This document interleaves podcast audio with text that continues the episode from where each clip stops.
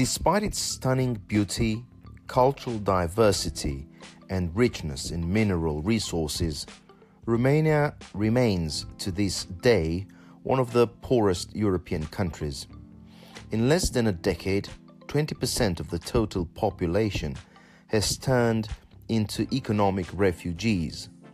The Romanians currently living in exile are some of the brightest, most industrious, and most entrepreneurial people of my generation.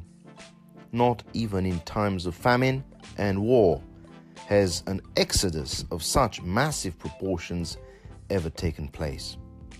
When dictator Nicolae Ceausescu was executed by a firing squad on Christmas Day 1989, Romania had zero public debt and probably more than $200 billion in state assets.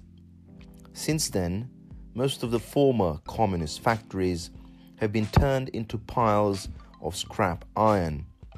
A growing demographic contraction is currently creating a massive labor force shortage while putting public finances at risk.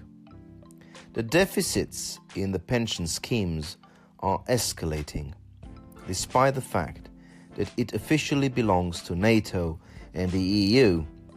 Romania suffers at the hands of a mafia style political hierarchy and cartel like networks of power at the local level.